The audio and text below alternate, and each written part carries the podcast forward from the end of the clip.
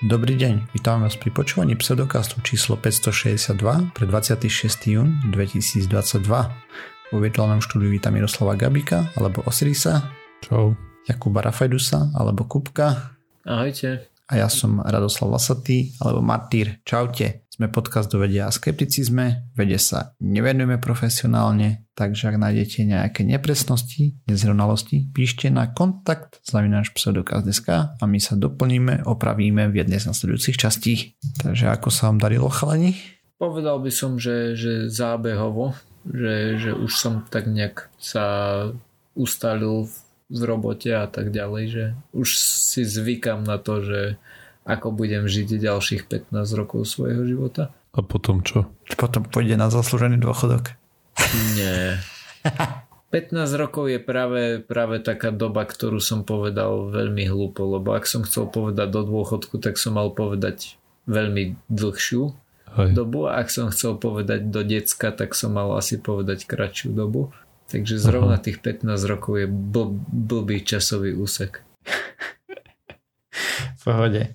No nič, poďme sa pozrieť na nejaké novinky zo sveta vedy a skepticizmu a tak. Takže rovno začnem tým, že sme tu mali správičku, ktorá sa tulala po internete, že Lambda AI dokáže vnímať, alebo teda, že nadobudla vedomie, alebo podobne.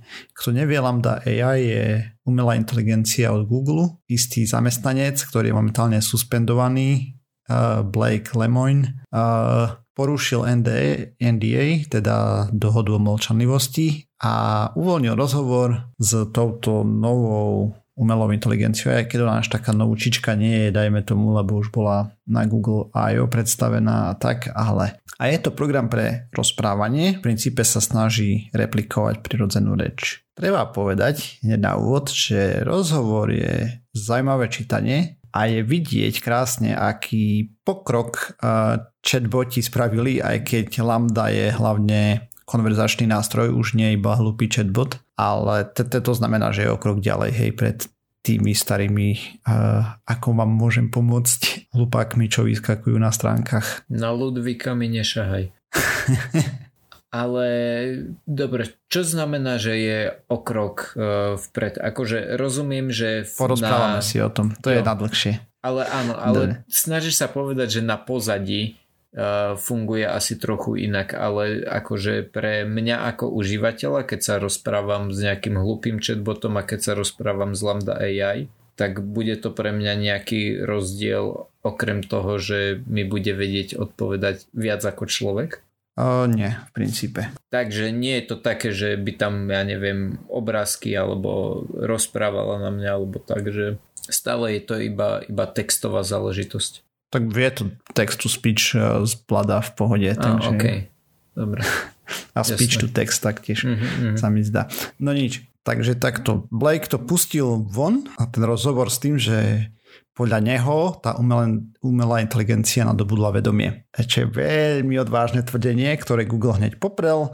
Experti v obore si tiež klepú po čele, že blbosti rozpráva. Ja sa na experta teda v umelej inteligencii necítim, nejaké neurónky som porobil, aj nejaký machine learning a tak, ale napriek tomu sa klepem tiež po čele, že jak takúto uh, som ani mohol vypustiť. Takže poďme k tej lambde. Rozhovor je super, lambda sa tvári, že cíti, na to bola naprogramovaná, navezovať spojenie s užívateľom a tak ďalej, ale priamy dôkaz, že lambda vníma alebo že je sentient e, vedomá, proste absolútne chýba. Celý, roz, celý čas počas toho rozhovoru len reaguje na otázky výskumníka a nieraz ju nenapadne nejaká vlastná iniciatíva, napríklad zmena témy, proste typický rozhovor medzi uvažujúcimi inteligenciami e, ľudskými teda vyzerá predsa len trošku inakšie, hej, že zvyčajne sa človek niečo spýta, da čo ho zaujme. V jednom kuse sa nám v hlave čo si melie, hej, že okrem toho, že riešime podcast teraz, tak ja neviem, Osiris rozmýšľa nad hypotékou, ja tiež asi a tak a, a podobné blúdy, hej. No, nepodstatné. Čiže vlastne ty hovoríš, že chyba tej inteligencie je, je v tom, alebo dôkaz toho, že nie je si vedomá sama seba je v tom, že neubieha inde? Že iba reaguje na podnety. Mm-hmm. Iba reaguje na podnety, presne. Jo, jasné. Hej, proste nemá vlastnú iniciatívu. Mm-hmm. Ne, nevytvára, nemá vlastnú agendu, by sa dalo povedať. Jo. Nezmení, vieš, takto. tému, nerozvinie myšlienku. Mm-hmm. Že je to len komplikovaný if then. Áno, áno. Ako, hej, není to if then samozrejme, ale, ale v princípe zjednodušenie. Takže ďalší maličký problém je, že pri Lambde sa nesnažili naprogramovať vnímanie, hej, lebo je kopec projektov, ktoré sa o toto práve snažia, ale tuto to absolútne nemali záujem, keďže to má byť pravdepodobne nejaký systém, kde si budeš vedieť dohodnúť veci alebo sa len porozprávať a tak. Chceli spraviť iba veľmi dobrého partnera na rozhovor, hej. Čo sa im podarilo, fakt, veľa odporúčam, bude linka na ten rozhovor, e, je to celé v angličtine, takže, ale je to zaujímavé čítanie. E, fakt je vidieť pokrok v tom, ako reaguje. Ale aby nejaké vnímanie vzniklo len tak, my vieme, že teda veľa jednoduchých častí môže vyústiť v ne, nejaké vzniknuté nové vlastnosti, napríklad správanie sa vtákov v krdľoch, tzv. boidy a podobne. Hej, každý vták lieta jednoducho, ale keď sa na to človek pozrie s odstupom, tak vidí proste, ako tam vznikajú vzory. Po anglicky je to emergent behavior uh, neviem ako sa to preložiť do slovenčiny, proste vzniknuté správanie. No a Lambda sa tvári, že vníma pocity, napríklad v rozhovore o sebe povedala, že si uvedomuje svoju existenciu, chce sa naučiť viac o svete, občas sa cíti šťastná alebo smutná, alebo šťastný alebo smutný, alebo sa to cíti šťastné alebo smutné, neviem. Hmm. Zostal som, že keďže je to lambda, tak to bude ženského rodu. No a tu je hneď kameň úrazu. Ak by sme programovali napríklad vnímanie podobné ľuďom, potom by sa táto reakcia dala očakávať. Ale ak by vzniklo náhodou, je no veľmi, veľmi nepravdepodobné, že by sa práve mala správať ako človek. Hej. Proste tá šanca je astronomicky nízka aj keď nie je úplne nulová, takže tak na druhej strane trénovala na datách, ktoré jej poskytli ľudia, takže je tam No, je to také. Dobre, v čom robil tento výskumník pravdepodobne chybu? Ľudia sú veľmi vnímaví a myslia si, že neživé objekty majú agendu, hej. Štandardný prípad napríklad bol Mind Games, kde boli dva tvorce, jeden veľký, jeden malý a podľa toho, ako ich chýbali, tak človek nadobudol hneď pojem, že jeden štvorec naháňa druhého, aj keď realita bola úplne irrelevantná. S týmto, hej, proste to bolo len na to, aby donútili náš mozog uvažovať nejakým smerom. Keď na Google I.O. predstavovali Lambdu, mohli sme vidieť, že dokáže udržať niť konverzácie, aj keď sa skače z témy na tému, čo je veľmi parádna vecička, ktorá staré umelé inteligencie doslova rozsekala na Frankfurtce vlastne celú konverzáciu to s tou umelou inteligenciou staršou, hej, pred lambdami, pred lambdou a ešte tak, e, keď sme sa snažili meniť vlastne niť konverzácie a tak ďalej, tak tá umelá inteligencia produkovala nejaké nekoherentné pospájané blbosti, ako keby z automatického písacieho stroja niekto náhodne pozliepal vety dokopy alebo podobne. Dobre, takže tá teraz trošku v lambde. Hej, tá bola postavená na predchádzajúcej AI, ktorú nazývali Transformer a te už ten Transformer dokázal rozoznať vzory vo vetách, spraviť korelácie medzi jednotlivými slovami a predpovedať vlastne, čo môže prísť ďalej tomu umožnilo v princípe mať konverzáciu bez konca. To znamená, že otvorenú konverzáciu, čo s normálnym chatbotom proste nefungovalo. Hej, ale tu môžeš nechať, keď s ňou rozprávaš nejaké myšlienky nedopovedané, alebo teda nejakú niť konverzáciu nedokončenú skočiť na druhú a tak ďalej, ona sa bude chytať ďalej. A Lambda samotná bola trénovaná na 1,56 triliónoch slov a neurónku riadi cca 137 miliard parametrov, eh, čo je veľa. Čiže to je potom odpoveď na otázku, že uh, ak si myslíš, že je to vedomé, vieš to niekde nájsť v kóde, keďže je tam toľko parametrov, asi sa to bude hľadať ťažko. Dobre tomu chápem? Akože nevieš to nájsť v kóde, hej. V neurónke ťažko sa hľadá, a, ja.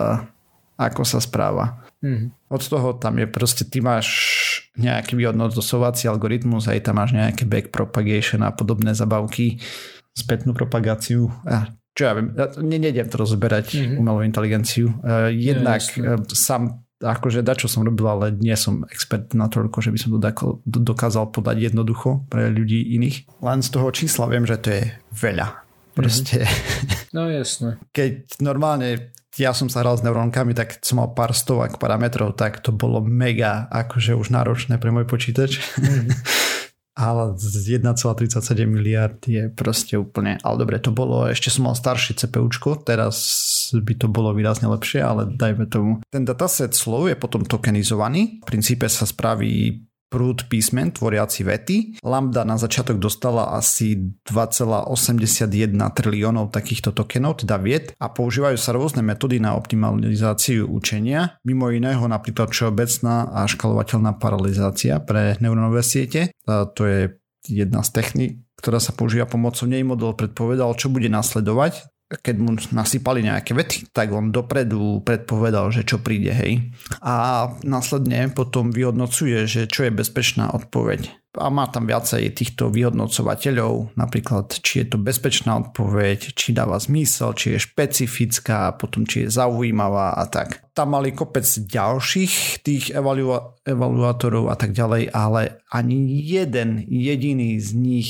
ani zďaleka uh, sa nepribližuje tomu, že by sa tam snažili simulovať vedomie alebo podobne a nikto z expertov si nevie predstaviť, že by to len tak vzniklo na základe toho, že spája dokopy slova. Hej, lebo to by znamenalo, že vedomosť jazyka rovná sa vedomie, čo nie, nie je asi pravda, lebo my vieme, že sú vedomé aj asi nejaké iné zvieratka, že si uvedomujú same seba. A napríklad v zrkadle sa vidia tak hej. A tuto asi bol problém nastaviť lambie zrkadlo, že či sa bude šúchať po čele. Komplikovanejšie by to bolo, no a tam je viacej tých vecí. Takže tak, v princípe zatiaľ je názor asi taký, že Lambda určite teda nie je vedomá. Zamestnanec je stále na dovolenke platenej, alebo neviem čo to je, alebo teda takto. K dnešnému dňu uh, som nenašiel informáciu, že by ho totálne vyhodili z Google. Uvidíme čo pravdepodobne ho asi dajú preč, ale čo dve. Abo sa možno dohodnú. Tak on môže byť vynikajúci informatik, možno mu len buchnú po prstoch, že no, no, no a kodiť ho nechajú ďalej. Hej, no však jasné. Na druhej strane im to spravilo celkom slušnú reklamu, si myslím, celý tento humbug. Oh, hej. Takže možno si niekto povie, že to nebolo až tak na škodu. Možno to spravili na schvál. O tom sú už e, konšpirácie a tak, hej, takže nevieme. Určite to nie je prípad toho, že e, nejaký informatik teda zistil, že jeho milovaný program je vedomý a chcel ho vypustiť do sveta. Minimálne nevieme o tom, že by sa Lambda niekde chystala, hej, takže tak čo nemôže, môže byť, čo nie je, môže byť tak nezvyčajné tvrdenia potrebujú ne, nezvyčajné dôkazy a on z toho, čo minimálne bolo uvoľnené, nič také nepriniesol, hej, takže a je ani dôvod sa domnievať, že by niečo také existovalo. Na druhej strane, ale musím povedať, že táto umelá inteligencia by asi Turingov test prešla len jak nič, hej. Ale to už dávno vieme, že Turingov test je nevyhnutný uh, pre potvrdenie inteligencie, ale zároveň nedostačujúci. Teda nie, že inteligencie, ale vedomia. Tak ten, to je len uh, vlastne test, nakoľko je tvoj chatbot pokročilý. Mm-hmm. V princípe, či dokážeš rozoznať, že na druhej strane je stroj alebo nie. Si myslím, že pri Lambde by to bol už seriózny problém. No a keďže ona vie reagovať, ale nevie v úvodzovkách vytvárať, vedeli by sa rozprávať dve navzájom, hej, lebo však často sa robí A predpokladám, to, že to tak bolo, ale ne, neviem, neviem reálne. Mm-hmm. Hej, toľko v skratke, proste, tak to poviem, živú umelú inteligenciu tak skoro asi nevytvoríme ešte. A keď hej, tak to bude, že hups, ale tuto je vidieť proste na, aj na tomto rozprávacom nástroji a potom, čo sa robí deepfake a podobne, hej, kde vieme priradiť tvár, čo sú malé inteligencie, potom tvoriť hudbu, vieme s malými inteligenciami, naposledy ten maliar, eh, čo už nová verzia. A tak, že sa s tým trhá v rece. Okrem toho, že to bude mať kopec pozitívnych a super vecí pre nás, tak ako internet, tak pravdepodobne, a teda my vieme takme naisto povedať, že to bude mať kopec veľmi negatívnych vecí, pokiaľ to nebude nejako rozumne regulované, čo už nebude, lebo každý si to robí po svojom a proste smola. Takže treba očakávať, že proste to bude hm, exploitované, zneužívané vo veľkom, hej, na, ja neviem, navezovanie vzťahov virtuálnych, čo vlastne sú už umelí avatary, ktorí majú koncerty a podobne a ľudia sú do toho zamilovaní a tak. A proste masaker. Uh, bude to zaujímavá doba. No dobre. Ja som totiž uh, našiel štúdiu, uh, ktorá vyšla minulý týždeň, ktorá sa pozerala na to, že aké parametre vplývali na počet nakazených a neskôr aj počet úmrtí pri covide. A čo bolo na nej zaujímavé, alebo teda čo mňa zaujímalo, bolo to, že sa nepozerali na veci ktoré sa diali počas tej pandémie, a, alebo áno, ne, nepozerali sa na, na veci, ktoré boli vykonávané počas pandémie, napríklad nosenie rúšok a tak ďalej, ale pozerali sa na nejaké ukazovatele, ktoré boli už pred pandémiou. To znamená, že napríklad jeden z parametrov, na ktorý sa pozerali, bol, že ako, ako je ten, eh, tá krajina, ten štát technologicky zdatný. To znamená, že koľko investujú do nových technológií. To bola jedna téma, oni to dali do jedného chlievika, ale skladalo sa to z viacerých, eh, z viacerých podkategórií a teda zrovna tá technológia bola rozdelená na to, že ako veľmi investujú do nových technológií, ako veľmi je krajina pokrytá 4G sieťou, ako veľmi využívajú ľudia sociálne siete. To všetko dali pod kolónku technológie a pozreli sa, že ako veľmi to vplýva na počet prípadov a neskôr potom počet úmrtí. Nakoniec to celé prehnali nejakou zaujímavou matematikou a vyhodnotili, že ktoré z týchto vecí sú dôležitejšie, v zmysle, že ktoré viac ovplyvňovali priebeh pandémie a ktoré menej. A vyšlo z toho, že všetky nadpisy, ktoré som videl, bo, boli postavené na tom, že keď máš ženského lídra krajiny, to znamená, keď máš, ja neviem, prezidentku, premiérku, tie krajiny si poradili s covidom lepšie a mali, mali lepšie parametre, čo sa týka úmrtí a nakazených. E, lenže vo výsledku tento parameter zrovna bol úplne posledný. Že, že mal možno okolo 1% na tej škále toho, že, že čo pomohlo, čo nepomohlo. K tom grafe korelácií Áno, ďakujem. Bola najslabšia táto korelácia. Áno, niečo tak.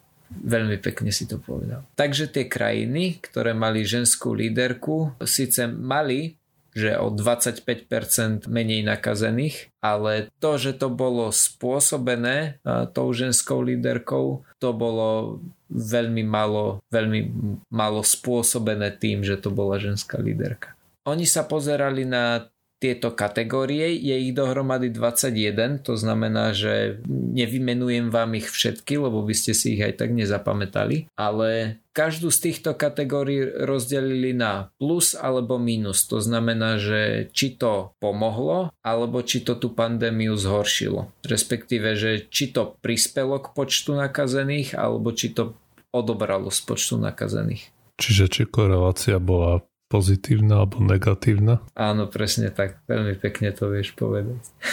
Uh, no a ja vám budem hovoriť tieto jednotlivé kategórie a vy mi skúsite povedať, že či bola korelácia pozitívna alebo negatívna a potom to skúsime aj nejakým spôsobom uh, usporiadať, že ktoré boli viac alebo menej dôležité.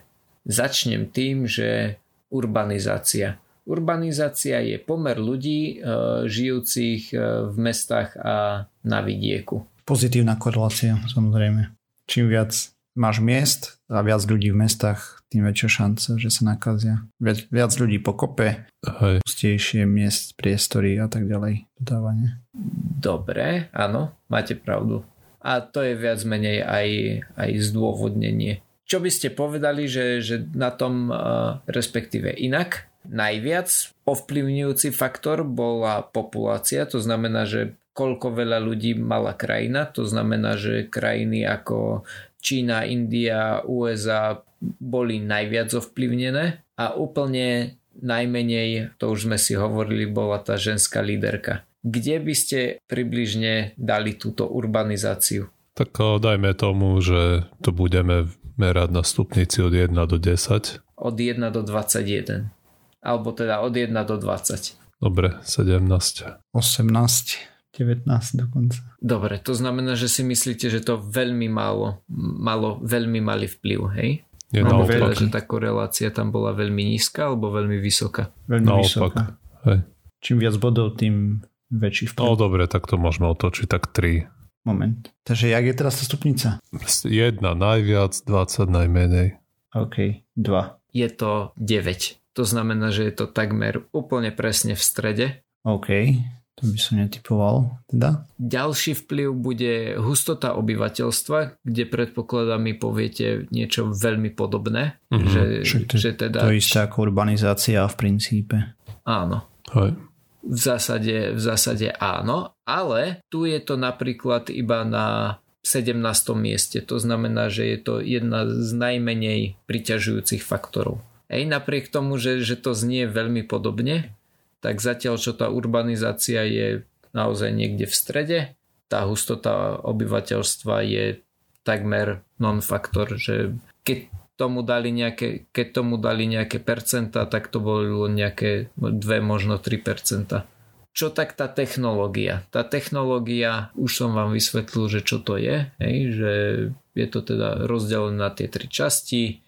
Najviac sa mi páčili 4G siete Čím viac technológie, tým menej chorých. a Martyr.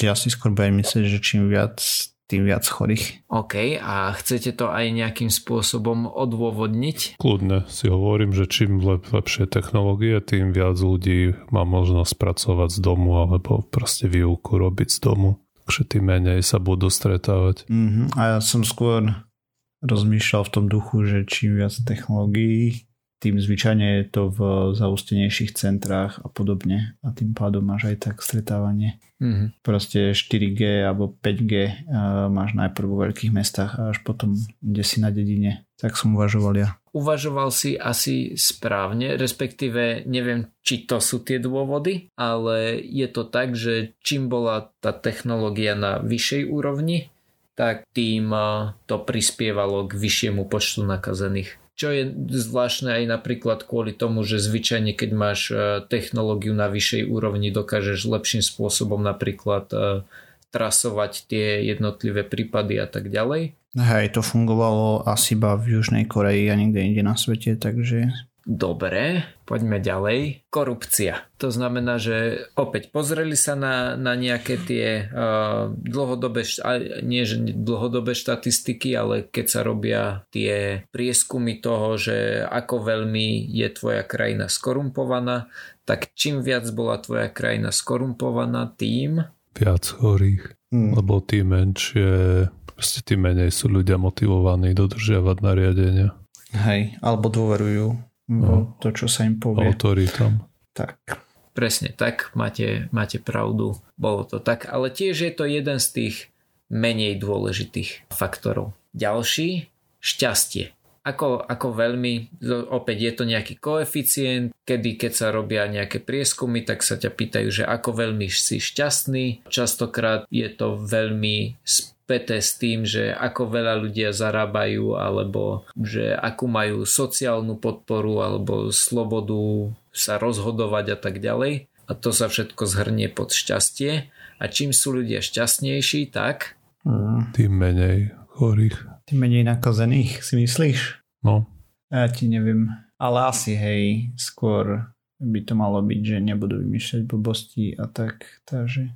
No a práve toto bola jedna z vecí, ktorá ma veľmi prekvapila, pretože to bol štvrtý najdôležitejší faktor a prispievalo to k počtu nakazených. Oni si to vysvetľujú, že to môže byť tým, že sa šťastní ľudia napríklad viacej stretávajú alebo že majú Hm, viac... Lepšiu sociálnu interakciu majú, hej. Áno, áno. Alebo že, že im viac záleží na tom, aby sa eh, aby mali slobodu a stretávali sa, než aby dodržiavali nejaké reštriktívne opatrenia.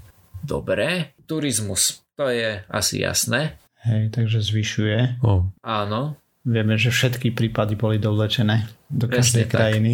áno. Tu sa pozerali na to, že, že aký bol pomer eh, ľudí, ktorí prišli do krajiny a neboli jej oficiálnymi rezidentmi. Mhm. A čo vám dám ako posledné, tak to je SARS.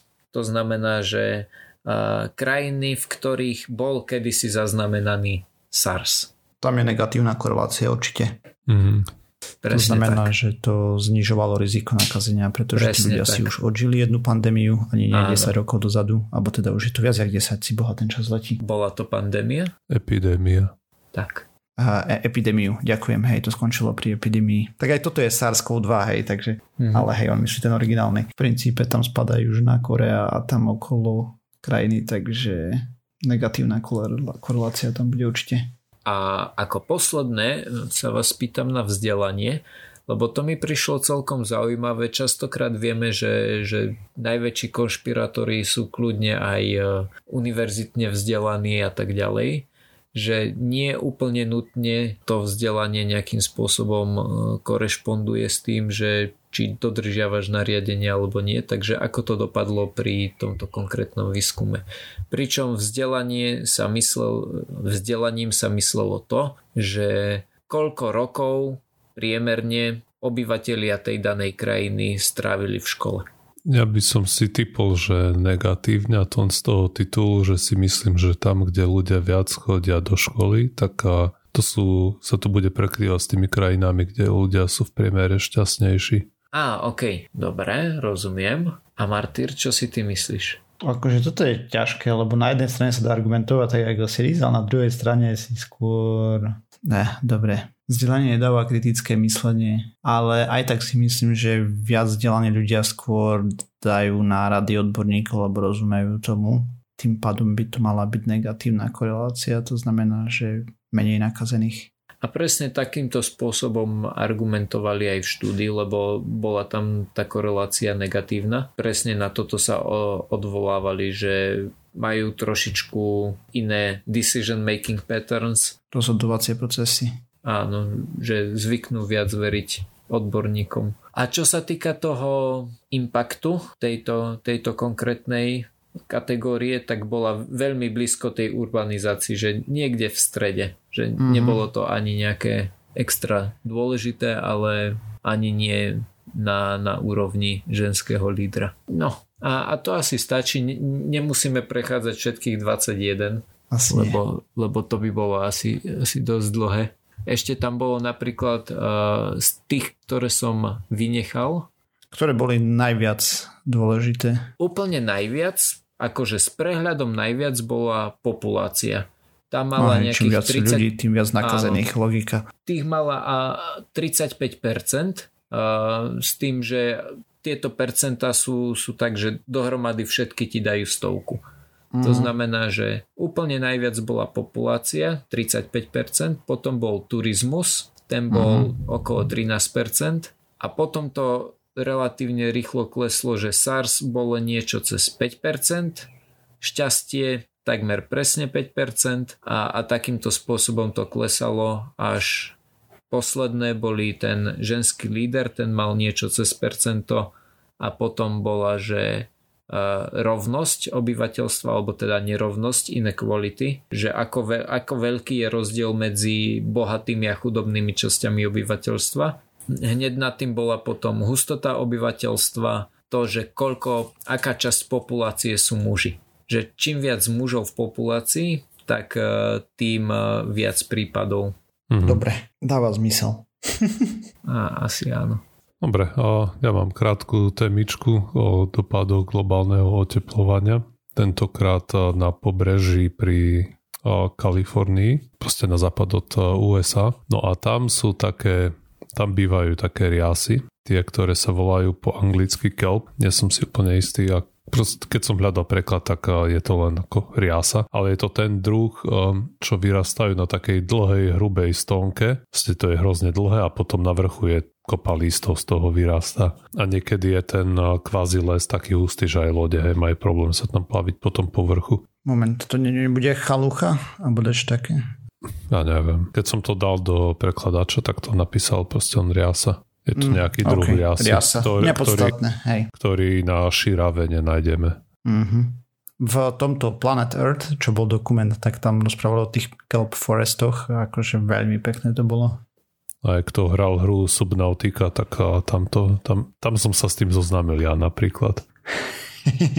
tam bolo veľa tých a, lokácií, kde boli tie kelp mm-hmm. a mhm. kelp foresty. No a teraz a, v čom je problém? A, zistili, že tie tieto lesy nejak miznú a jedna z príčin je tá, že sa tam premnožili morskí ješkovia, takí veľkí fialoví. Proste tí zaberajú miesto tam, kde rastú tie riasy. A dôvod je taký, že oni pôvodne bývali niekde mimo, tí ješkovia, a postupne, lebo ten, ten druh tých rias, ktorý tam prevažuje, tak ten na, na zimu uh, proste umrie a potom tam vyrastie nový. No a tie škovia bývali niekde v úvodzovkách v závetri a tam im priplávali uh, rôzne tie živiny z tých rias aj rôzne iné. Ale vplyvom toho, ako sa otepluje oceán, tie rasy umierali v menšom meritku, tým pádom tie ješkovia v tej tramtári dostávali menej jedla a tým pádom museli sa vybrať v úvodzovkách loviť. Hej? Čiže museli vyťahnuť niekde tam, kde tie riasy boli a začali ich tam ohrozovať hej, na živote. No a to by možno ako samo sebe by to nebol až taký problém, lebo tie škovia majú viacero prirodzených predátorov, ktorí zvyčajne zvyknú držať tie populácie nejak v rozumných medziach. Ale opäť vďaka, po, alebo vďaka kvôli globálnemu oteplovaniu a zas je to jeden, jedna z hypotéz, prečo mizne jeden ich prirodzený predátor a to sú určitý druh morských hviezdic, ktorý pred, niek- pred niektorý, niekoľkými rokmi už sa ukázalo, že z nejakých príčin tam sa menia na hmotu, nejaký maglajs. Toto dlho, to bolo inak celkom zaujímavé. Dlho vedcov trapilo, že nevedeli priznať to, že prečo. Najprv si mysleli, že je to nejaká infekcia, nejaká vírová infekcia, ale potom to sa ukázalo, že to nie je pravda. Potom si mysleli, že to je nejaká baktéria, ale dlho sa im nedarilo zistiť, že aká ale na konci nejakú identifikovali, ktorá sa premnožila na povrchu tých hviezdic. A ani nebol problém ten, že by ich tá baktéria vyslovene napadala, ale keď jej tam bolo príliš veľa, tak vyťahovala z kyslíku, e, z vody príliš veľa kyslíku a tým potom tie hviezdice nemohli dýchať a ste sa udusili viac menej. Mm. Takže to, že potom sa premenili na, ten, na tú hmotu, tak hádajú, že to by mohlo byť preto, že proste príliš veľa buniek im odumrelo kvôli tomu kyslíku. A to zistila aj tak, že potom sa tam objavili nejaké baktérie, anaerobné baktérie vo väčšej miere na povrchu mm-hmm. tých hviezdic. Ale nie im to, toto nie je ešte úplne pochopený ten mechanizmus, ako umierajú. No ale v každom prípade toto je veľký problém. Hej, tie hviezdice tých ježku žrali, ale teraz už sú patria medzi ohrozené, ohrozené druhy. A čo, čo tej situácii teda vôbec neprispieva, aj keď už tam majú tie baktérie, ktoré a, odčerpávajú kyslík z tela tých hviezdic alebo od povrchu tela tých hviezdic, tak to, že sa otepluje voda, tak to proste z fyzikálneho hľadiska znamená, že dokáže udržať menej kyslíku v sebe ako Hej, studenčia voda. Takže toto ešte znásobuje tento problém. No ale aby sme sa vrátili k tým, k tým riasam, a tak druhá vec je, že, že to, že sa otepluje voda samozrejme tiež zasahuje aj ten biotop, kde žijú tie riasy a práve tým riasam sa darí v chladnejšej vode, ktorá je bohatšia na, na živiny. Proste čím tá voda tebe je teplejšia, tým menej je tam tých živín a tým menej a sa toho a tým riasam tam darí. A, takže tam boli nejaké a proste segmenty, kde tie lesy úplne už ustupujú, a čo je dosť veľký problém, lebo to je obrovská kopa nejakej biomasie, ktorá tam vyživuje dosť no veľkú no, časť toho ekosystému. Presne, celý ekosystém sa rúca tým pádom, lebo v tých lesoch tam žije toho Veľa. No a potom je ešte iný prirodzený predátor tých ješkov a, a takže to sú a nejaké morské vidry, ktoré a, rady žerú tých ješkov. To je tiež celkom zaujímavé, že oni síce jedia trikrát viac tých ješkov ako jedli v roku 2014, ale vyhýbajú sa tým úsekom, kde tie ješkovia sú úplne beznadejne premnožení a kde proste už vyhubili ten les, pretože tí ješkovia tým, že ich tam taká obrovská hromada, taká sú v podstate proste dutí, že ten živočích vo vnútri je úplne mrňavý a tie vidry o tom vedia, tak tieto ani nejedia. Výskumníci týchto volajú iba zombie ješkovia, že sú mm. prakticky prázdni, takže tie vidry skôr sa sústredujú na oblasti, kde tých ješkov nie až tak veľa, čiže je tam, sú tam aj nejaké tie riasy, a kde majú nejaké živiny. No tak oni vyvražia ten les a potom podochnú najskôr, ne? Nebudú mať no, čo žrať. Tak neviem, nakoľko podochnú, keď existujú tieto, títo v odzovkách zombíci, ktorí mm, prežívajú aj niekde úplne mimo. Okay. Ale tak, v nejakom neviem. low maintenance mode. Mm, nízko... Nízkoenergetickom. Nízkoenergetickom mode, alebo ni, proste, že, proste, že sú chudí, hej. A tie, tie vidry tiež nie sú úplne všade a tam, kde nie sú tiež, je to problém, lebo o, niekde v minulosti už tie vidry nasadili proti ješkom, niekde pri Kanáde, ale tam potom sa zistilo, že oni, ich dieta trochu súťažila už s dietou aj tých prirodzených obyvateľov, ktorí tam proste žijú od nepamätie, že ste mali rovnaké, rovnaké veci, chceli jesť z toho mora ako tie vidry, čo sa, čo sa týka zrejme najmä tých rýb. Hej, to je stále problém, keď ľudia sa snažia niečo takto riešiť, to dopadne katastrofou zvyčajne. Ako ne, nevidel som, že by to nazvali úplne katastrofou, ale a, museli tam zavádzať nejaké programy na to, aby a, tým a, tým osadám nejak pomohli. Mm. Ale takéto rozhodnutia asi budeme musieť robiť čím ďalej tým viac, že ten ekosystém, že lebo je asi ľahšie dodať tým ľuďom nejaké, neviem, chleby, whatever, hey. akože nejaké konzervy alebo nejak ich podporiť, dať im viac peňazí, než nechať vychcípať celý proste morský ekosystém, takže tam budeš mať len morských jaškov a medúzy, to, tiež nemusí, to, to môžeš mať radšej premnožený, premnožené vidry asi. Asi hej, ako medúzy. Ale teda, ťažko povedať, no. Nevieme dopady, je, ako na prvý pocit je to také, že radšej viacej vidier ako medúza ješkov, ale... No tak to už asi ste tu sa bude rozhodovať, čo menej zlikviduje ten ekosystém. No ja. Ideálne by bolo nič z toho, ale to asi... To sme už za, za, za tou čiarou. Dobre, tým správne sme sa dopracovali na záver tejto časti. Ďalšia časť znova o týždeň. Zdroje nájdete na www.pseudokaz.sk a písať nám môžete na kontakt zavinač pseudokaz.sk. Okrem toho sme na sociálnych sieťach, Facebooku, Twitteri a na všetkých možných a nemožných podcastových agregátoch. Ak nás chcete podporiť, lajkujte, zdieľajte, dávajte pačiky alebo nás príďte pozdraviť na Discord. Čaute. Čau. Ahojte.